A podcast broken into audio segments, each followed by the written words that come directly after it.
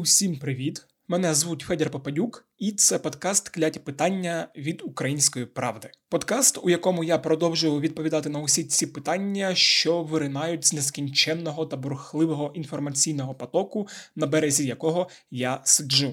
На цьому тижні сталася одна важлива подія, про яку ми вже писали. Депутати проголосували за перезапуск державного бюро розслідувань. Це такий правоохоронний орган, на який покладалися дуже великі сподівання, але як воно інколи трапляється, щось пішло не туди. Але що саме пішло не туди? І що ДБР зробило за останні два роки, і чому бюро прийшлось перезапускати, а його директора звільняти, і що зміниться у структурі цього органу після того, як закон вступить у силу? Про все це ми говоримо з Олександром Лєміновим, громадським активістом, засновником організації State Watch та людиною, яка займається темою ДБР усі два роки існування цього органу. Коротше, поїхали.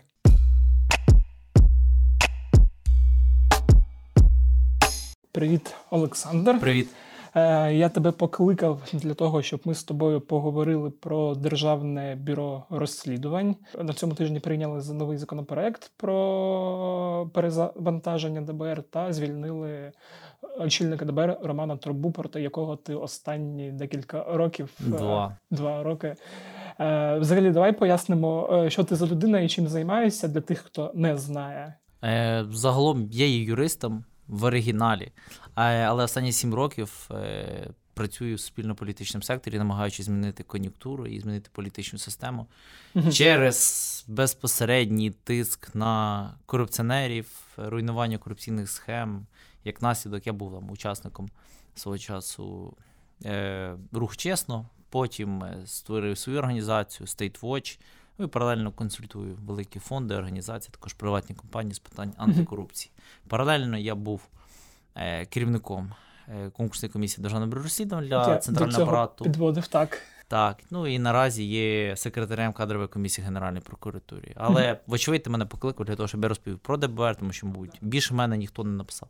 Да, про да, бюро. От саме тому я тебе і покликав, бо ти так е, найекспертніша людина у в цьому Фейсбуці у Фейсбуці, наприклад, з того, що я точно знаю. В принципі, ми вже не один раз пояснювали, що це за орган, що він е, був задумався як українське федеральне бюро розслідувань. Ну насправді ні. ні. Це ага. дуже розповсюджена помилка. Насправді ДБР уже мало створити приблизно 20 років. Це було взято як е, обіцянка, як е, певна, е, певне зобов'язання перед нашим європейським партнером для того, щоб передати функцію слідства від Генеральної прокуратури, щоб е, ГПУ залишило тільки в собі публічно обвинувачення суді та процесуальне керівництво розслідуваннями відповідних злочинів е, тими чи іншими органами досудового розслідування.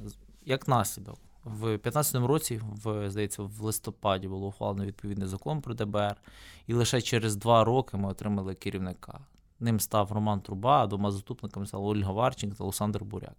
Mm-hmm. Роман Труба першочергово не мав стати очільником. Він навіть не подавав заяву на директора ДБР, але хвиля непорозумінь між Народним фронтом і БПП, які пополам розподілили фактично конкурсну комісію в складі дев'яти осіб, винесла Роману Трубу. Чому? Тому що ключовим претендентом на декілька останніх місяців перед фінальним голосуванням в листопаді 2017 року був Олексій Геращенков. Це дуже близька людина до екс-президента Порошенка і співробітник адміністрації президента. І у Народному фронті хотіли. В Народному фронті не хотіли чи не хотіли, то мова іншого. Ну, якби то розмова про трохи про інше. Справа в тому, чому Геращенков не став.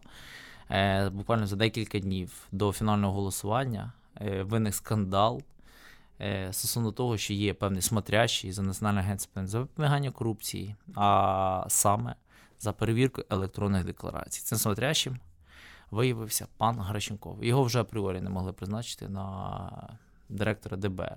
Як наслідок Народний фронт і БПП між собою домовились. І наскільки мені відомо, є такий пан Щербина, якого буквально на днях затримали співробітник Національного антикорупційного бюро за, за статтею. Нібито там або вплив, або шахрайство, ще невідомо, яка буде кінцева кваліфікація складу злочину. Але попередньо ми можемо сказати, що Щербину затримали за те, що він нібито намагався впливати на закриття кримінальних проваджень в ДБР. Да, його затримали на хабарі. Його затримали якби на потенційно хабарі, ми ж не можемо сказати наразі, нема судового рішення. Між ага. тим, саме Щербина в 17-му році привів е, пану Трубу до Пошинська Турчинова, і ті, в свою чергу, будучи там політичними мастодонтами того часу, домовились з Порошенком про призначення труби на директора, а два заступники від БПП. Чому саме така конструкція? Нагадаю, ДБР орган правопорядку, mm-hmm. слідчий орган, але це квазі е, орган з квазіколегіальності в управлінні. Іншими словами, директор не одноосібно керує, а погоджує всі ключові рішення своїми заступниками. Це була така нова конструкція. На жаль, вона не спрацювала. І не спрацювала не через те, що це погана конструкція. Просто ті люди, які керували, вони не могли між собою знайти спільну мову протягом останніх двох років. Я ще пам'ятаю, коли от е, у 17-му році да, е, відбувався конкурс, і турбу перезначили, тоді е, говорили про те, що ну, типу, тему з ДБР, начебто, провтикали. Тобто е, е, НАБУ відстояли, САП відстояли, а ДБР якось так. Ніхто не вірив. Я відверто скажу. Я один із небагатьох, хто вже там три роки веде тему ДБР дуже не цілеспрямовано. І коли я говорив зі своїми партнерами по громадянському середовищу, як по громадському сектору, то мені чітко говорили, що це не в пріоритеті, його запуску не буде, тому що в першу чергу це невигідно тодішньому генеральному прокурору Юрію Луценко, який не захоче відпускати слідство. Але ми знову ж таки для української правди зробили кілька інтерв'ю зі знаковими фігурами, включаючи Матіоса, колишнього головного військового прокурора, включаючи ще нині першу заступницю Ольгу Варченко, включаючи деяких народних депутатів, які безпосередньо претендували на посаду директора Державного бюро розслідувань. Як наслідок, мої розрахунки були правильними, що ДБР все ж таки запуститься, і ми отримали в свою чергу в 2017 році, рівно два роки тому, директора і двох заступників, які mm-hmm. намагалися прийти до спільних бачень, але в них це не вдалося кардинально, тому що вони були репрезентантами абсолютно протилежних політичних лагерів. От давай так, якщо казати про роботу ДБР за ці два роки, що у які зашквари вони потрапили, і чи було щось хороше, чого що вони зробили. Давай почнемо ну, з зашкварів, бо те, що його перезапустили, і там твоя системна критика і критика багатьох з громадянського суспільства показує, що цей орган був такий найбільш ну, корумпований і незрозумілий. Бо там, якщо до НАБУ були претензії, там хоч інколи до, до НАБУ їх значно менше, то це тут, не порівняно да, менше. Да, тут, тут НАБУ просто, це просто як статистична похибка. Да, Тут і просто небо і земля. Що, Ну я про це і кажу, що прям ДБР це було таке, ну. От, 90% мені здавалося, що ДБР це була критика. Ну, якщо говорити про ДБР і системні проблеми, які спіткали дану інституцію, перш за все, це політична мотивованість е, відповідних розслідувань. uh Знову ж таки, ми за декілька місяців чітко побачили, як Роман Труба, якого привели представники попередньої влади, технічно перевзувся і почав відігравати е, в відігравати певну роль в грі е, Офісу президента, угу. і як наслідок фактично передали ДБР в концесію Андрію Портнову, екс-юристу Януковича, і Портнов фактично як хотів, так і крутив бюро. Угу. Ну такого не може бути. Це ти говориш про справи про політично мотивовані справи стосовно екс-президента Порошенка. Між тим, угу. я не стверджую, що абсолютно всі кейси що знаходяться в ДБР, є політично мотивованими. Але коли пишеться там 12 заяв про злочин, всі вони реєструються в ЄРДР, і навіть по найбільш сумнівним, там, де не те, що склад злочину в діяннях Порошенка, там і подій злочину нема. Воно розслідується, викликається на допити, і складається враження, що є бажання просто затягати Порошенка е, по допитам. То у мене дійсно виникають сумніви, що це орієнтація на верховенство права, права людини і так далі, а не просто на волю Андрія Портнова. Я за в е, рамках чинного кримінально-процесуального закону розслідування. І я за посадки, якщо дійсно особа вчинила кримінальне правопорушення. Але я проти того, щоб якісь здраві межі порушувались навіть в рамках ходу тих чи інших кримінальних проваджень, кого б вони не стосувалися. Тому політично мотивованість розслідувань це перший і величезний trouble в роботі ДБР, другий величезний trouble. Несистемний розвиток і не стратегічне бачення в роботі ДБР. Ну, знову mm-hmm. ж таки, починаючи від того, що керівники е, ДБР не змогли знайти між собою спільну мову, і це там Лебідь, Щука і Рак. Нагадувало мені два роки. І між тим я їх людей, цих людей безпосередньо особисто просив знайти спільну мову. І чітко пояснював, що влада зміниться, що те, що зараз Порошенко, і там тим чи іншим чином Порошенко привів на посаду їх, абсолютно не значить, що не прийде умовно там Зеленський чи Вакарчук. Угу. І а... я почав це стверджувати більш уже чітко, там наприкін... наприкінці зими. Угу. Ну, на початку 2019 року, але наприкінці зими. Мене не почули.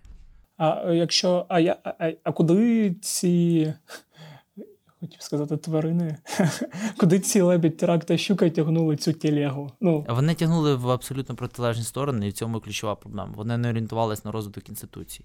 І я можу навіть себе зацитувати. Я думаю, в тих плівках труби мене все ж таки не з'явиться, хоча я був в його кабінеті, спілкувався. Процитую, що е, мене абсолютно не цікавить персоналі.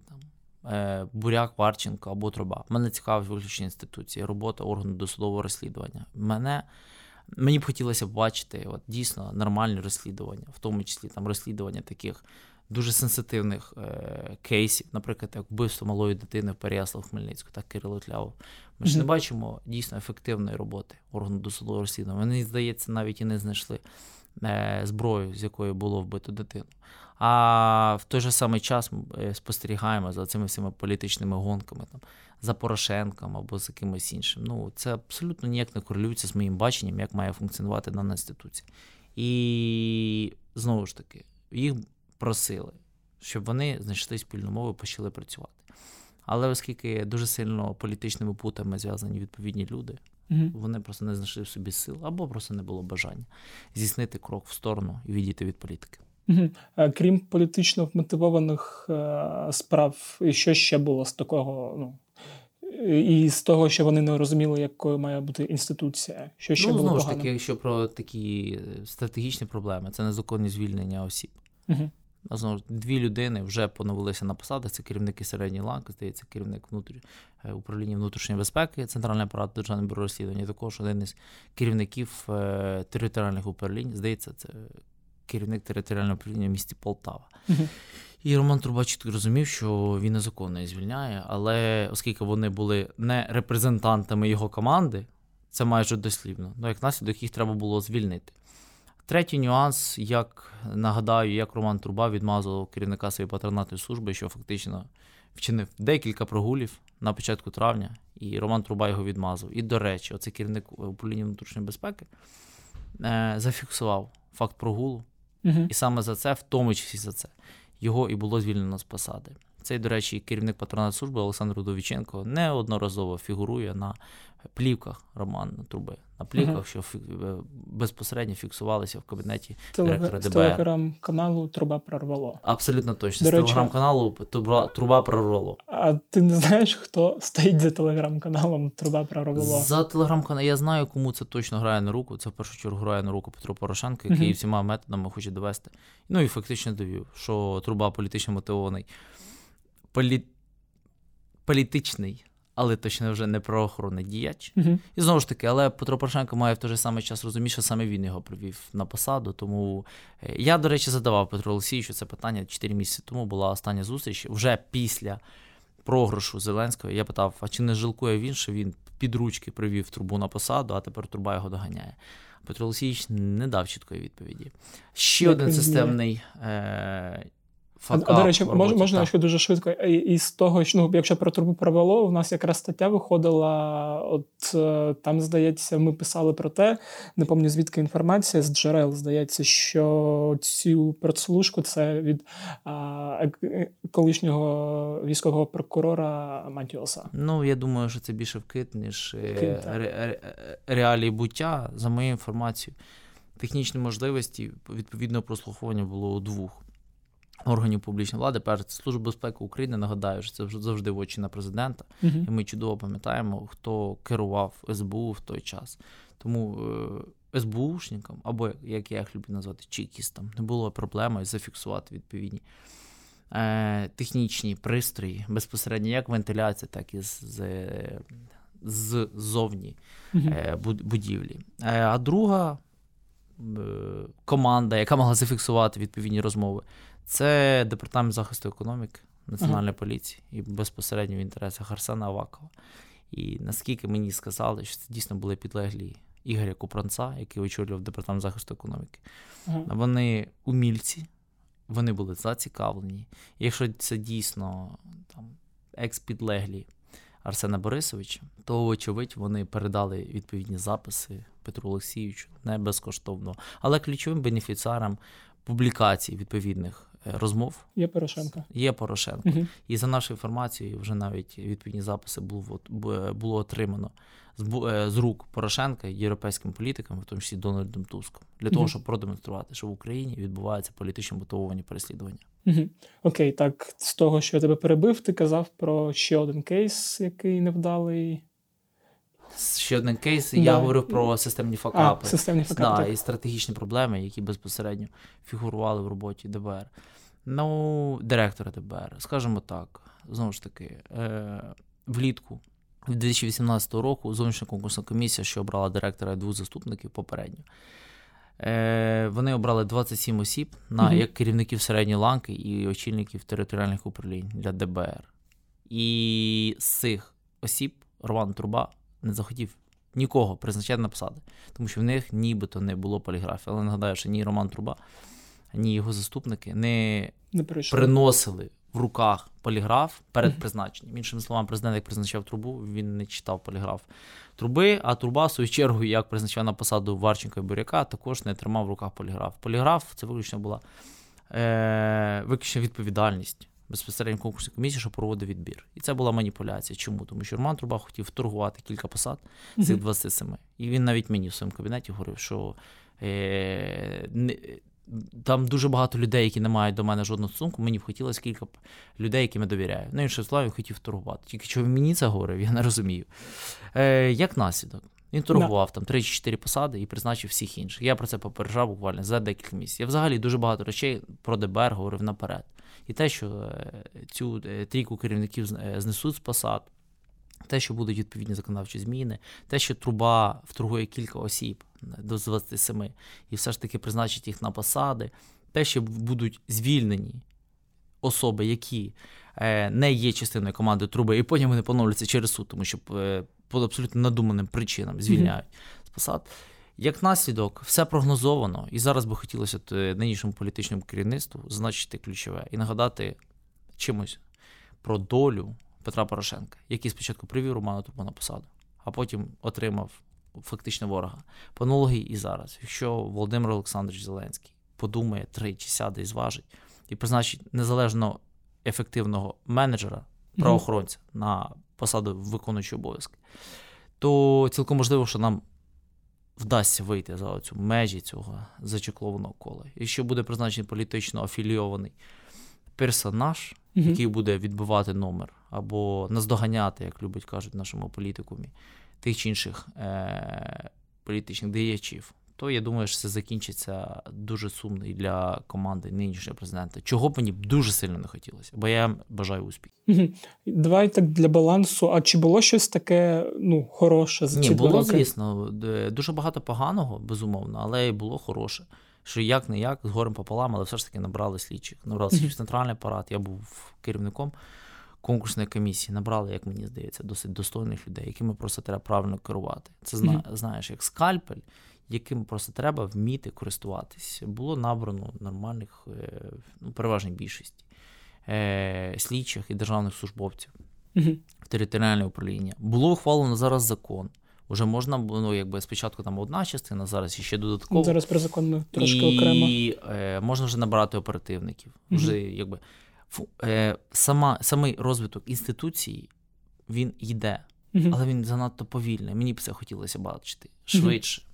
Окей, а на цьому тижні був, тобто, здається, сьогодні у нас подкаст ми записуємо 5 грудня, а голосування було 2, так?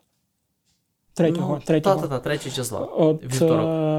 Е, що основні тези цього закону, ну і і навіщо? Тобто, я так розумію, що він був недоробот, е, недоопрацьований і його допрацювали.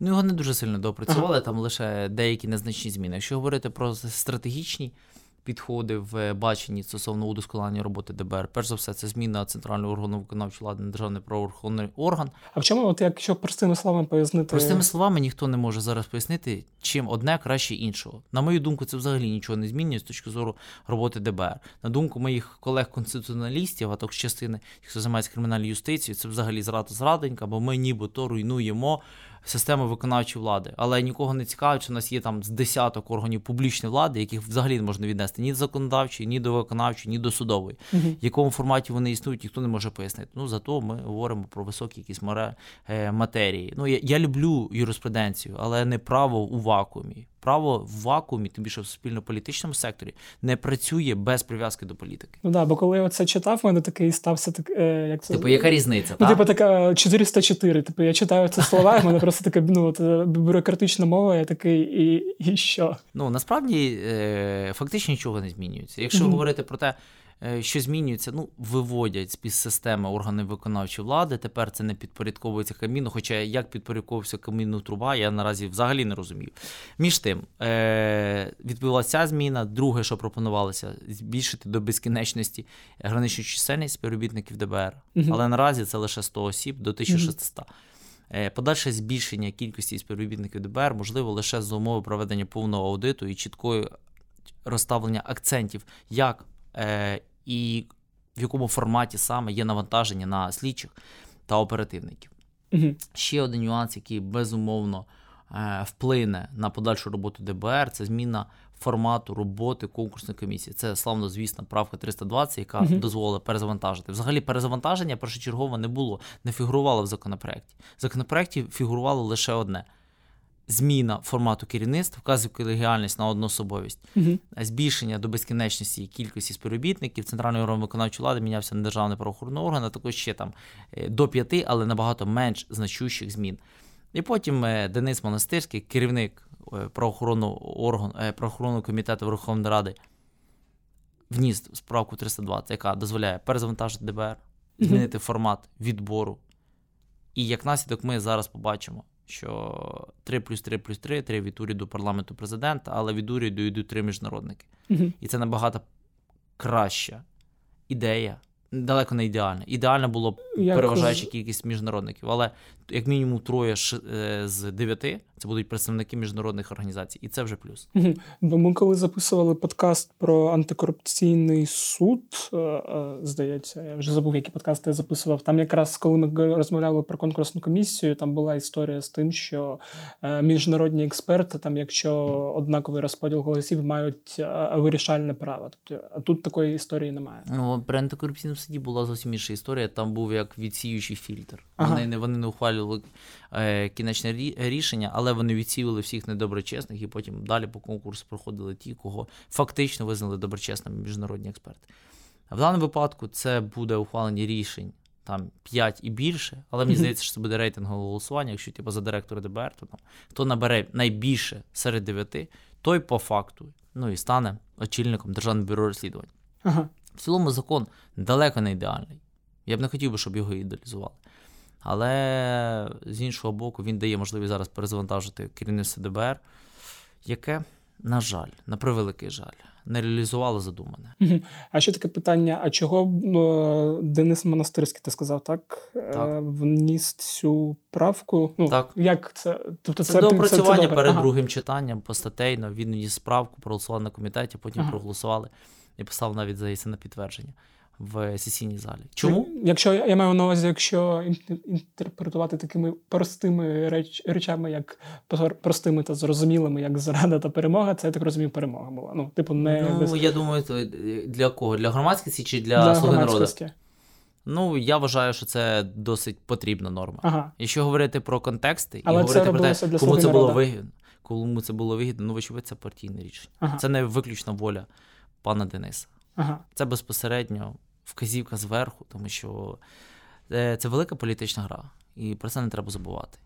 Да, бо тут теж не зрозуміло, бо якщо ну мені так особисто, якщо розбиратися, бо офісу президента, я так розумію, труба був вигідний, тому що він та більше того, президент був суб'єктом ініціювання відповідного законопроекту 2116. Ага. До останнього моменту ми не знали, що буде внесено відповідну правку. Було внесено правку, ми здивувалися. Чому угу. так? Вочевидь, це тому, що трубі менше треба було афіліюватися Андрієм Портновим і робити себе максимально токсичним. І наступний керівник, виконуючий обов'язки або повноцінний директор державної бюро розслідувань має просто чітко уявляти, якщо він буде е, ходити і дослухатися до позиції Андрія Портнова, то його така сама участь. Mm-hmm. Ну, так розумію, тут справа не тільки в Портнові, а взагалі. Не тільки, взагалі всі ситуації. Я, звісно, два роки перманентно, послідовно критикував роботу ДБР. Я ж не можу сказати, що я почав критикувати тільки після того, як е, Андрій Портнов почав е, виринати із цих надр регіонального минулого. Ні, абсолютно. Між тим, мені здається, що стало останньою краплею токсизації угу. Романа Труби як керівника ДБР. Угу. Е, Так, і те, що ми казали, що посилюється контрольна а, почекай, ні. Е, Що тепер рішення голови ДБР будуть одноосібні. Він одноосібно е, ухвалює всі рішення в контексті роботи ДБР, і по аналогії він несе повну політичну відповідальність за роботу ДБР. Як наслідок, якщо ДБР працює не в потрібному форматі, в фокусі, не згідно закону, його треба зносити з посади. І це можна буде зробити за допомогою парламенту, так? Та безумовно. Тобто, як я зрозумів, що там раз на рік вони приходять до звітує е, позитивно-негативне рішення за результатами звітування, що негативне є підставою для звільнення відповідної людини з посади. Коли буде відбуватися, тобто, що буде далі? Роман Труба ще працює от на даний момент? Роман Труба працює е, до того моменту, поки президент не підписав указ і угу. е, не підписав законопроект, який стане законом, і як наслідок підписав указ про звільнення Романа Труби і призначення виконуючої обов'язки е, директора Державного бюро розслідувань. Потім відбудеться конкурс, який організовується на базі Офісу президента, але там суд адміністративних функцій. Mm-hmm. Як наслідок ми побачимо кандидування тих чи інших осіб на посаду директора ДБР, і десь за 2-3 місяці отримав нового очільника ДБР. Я очікую, що все закінчить до початку весни, але е, зважаючи на українські реалії, це може трошки затягтися. А є розуміння, хто може бути наступним? Тобто, хто може. Ну, кандидатів називали декілька насправді. Я, як мінімум, знаю п'ять. Мова йде перш за все про товариша Андрія Портнова і заступника керівника Офісу президента, е, е, екс-адвоката пана Смірнова. Друга це народна депутатка пані Вінедіктова, яку також нібито тягне Портнова, але я не розумію, типу, як вони між собою пов'язані. Е, третій кого називали Віктор Трипак, no. екс-перший заступник голови СБУ, нинішній заступник генерального прокурора. Але сьогодні він нібито заявив, що не збирається йти на посаду. Угу. Це Також, що він е, був відомий як? Він відомий як е, е, СБУшник, що вів справу по діамантовим прокурорам, СБУшник, що допомагав свій час знайти е, вбивцю Гангадзе Пукача, СБУшник, який допомагав оперативно розробляти екс-суддю колядника Зварича. Угу. Пам'ятаєте, що я наколядував більше мільйона доларів. І Як наслідок, чорна бухгалтерія. Ми, та, і чорна бухгалтерія партії регіонів, безумовно. І ще четвертим кандидатом мені називали Олександра Білоуса, це заступник керівника прокуратури е, Миколаївської області. Сказали, що кандидат непоганий, але він точно не піде. Угу. І п'ятим і останнім, кого я почув це вчора зранку, мова йде про вже згаданого нами пана Монастирського, керівника угу комітет Верховної Ради з питань правоохоронної діяльності. Угу. І умовно з цих п'яти кандидатур, якщо там не з'являться нові, найтоксичніший це. Ну, на жаль, Смірнов. Смірнов, а найбільш адекватний... Ну, і Смірнов ще треба не сказати, що він фігурує в плівках ага. Романа Труби, що зафіксовані в кабінеті. Ага. А найбільш, я так розумію, це міг бути. Міг би бути трипак, трипак. але я не розумію, чи буде він кандидатувати, чи не буде а, або Денис Монастирський. Теж, мені здається, далеко не найгірший варіант. Але якщо ви там хочете почути мою позицію, ну звісно, що тріпак. Серед цих mm кандидатів, звісно, що тріпак. Ну так, я теж зрозумів. Ну, з того, що я читав, і з того, що я чув. Я от хотів окремо запитати про плівки, які з'являються на каналі Турба прорвало. А з того, що там публікується, ну, в принципі, це його голос, хоч він це. Е... Ні, він сказав, що це його голос, дуже mm схожий і в нього дійсно стояли прослуховуючі елементи в е, межах його кабінету, але mm-hmm. це нарізки. Mm-hmm. Ну, Це абсурдне пояснення насправді. І треба зробити фоноскопічну експертизу для того, щоб що. У мене єдине запитання: навіщо нам робити фоноскопічну експертизу? Окей, тоді треба відкладати кримінальне провадження, робити все максимально публічним, робити фоноскопічну експертизу. Якщо доведено, тоді Роман Труба має відбу... е, якби відправити за грати. Або варіант номер два несе політичну відповідальність, звільняється з посади. Я б на його місці після публікації таких плівок звільнився. Але я не на його місці. Угу. Його звільнили через парламент. От і вся різниця. З- Зрозуміло. Так, ну наче на всі питання ти мені ти відповів і допоміг мені зрозуміти, що там та як. А, єдине, от я ще зараз в мене там було декілька питань від читачів. Е, Як буде утворюватися незалежна комісія, яка призначатиме директора ДБР? Це, це, ти, ти, в принципі сказав, це три людини від міжнародних. Да. Ні. А, Уряд, президент, парламент. Але від уряду фактично йде три міжнародники. Мгм. Від президента йде будь-хто, Мгм. теж можуть бути міжнародники. І від парламенту теж можуть бути будь-які репрезентанти. Вони не сковані жодними обмеженнями. Мгм. Між тим від уряду точно йдуть міжнародники. а зрозуміло, які саме? Тобто, Ну, я думаю, це по аналогії. По аналогії з тим, як були відібрані міжнародники для е, комісії для Вищого антикорупційного суду. Угу. І тут вона ще питала, як мені написати заяву до ДБР онлайн. Взагалі можна написати заяву до ДБР онлайн? Ні, насправді не можна, тому що має бути фізичний підпис, і відповідні дані треба заносити особисто або надсилати листом з Мгм. рекомендованим з повідомленням про вручення для того, щоб е, слідчі ДБР мали підстави для внесення в рамках норм чинного КПК в єдиний реєстр досудового розслідування. А, все, дуже тобі дякую. Не буду тебе термати. Е, дякую, що пояснив Дякую цю, цю історію. Ось така от історія. Хочеться вірити та сподіватись, що ДБР очолить компетентна людина, а після перезавантаження цей орган запрацює вже належним чином. Нагадую, що якщо у вас є питання, ви можете надсилати їх на Укрправда Question Bot, який можна знайти у описі нашого телеграм-каналу УП Кляті Питання. Також нагадую, що я залежний від ваших лайків на SoundCloud, зірочок на Apple Podcasts, відгуків та пропозицій. Е, На цьому все. З вами був Федір Пападюк. До зустрічі наступного тижня. Бувайте!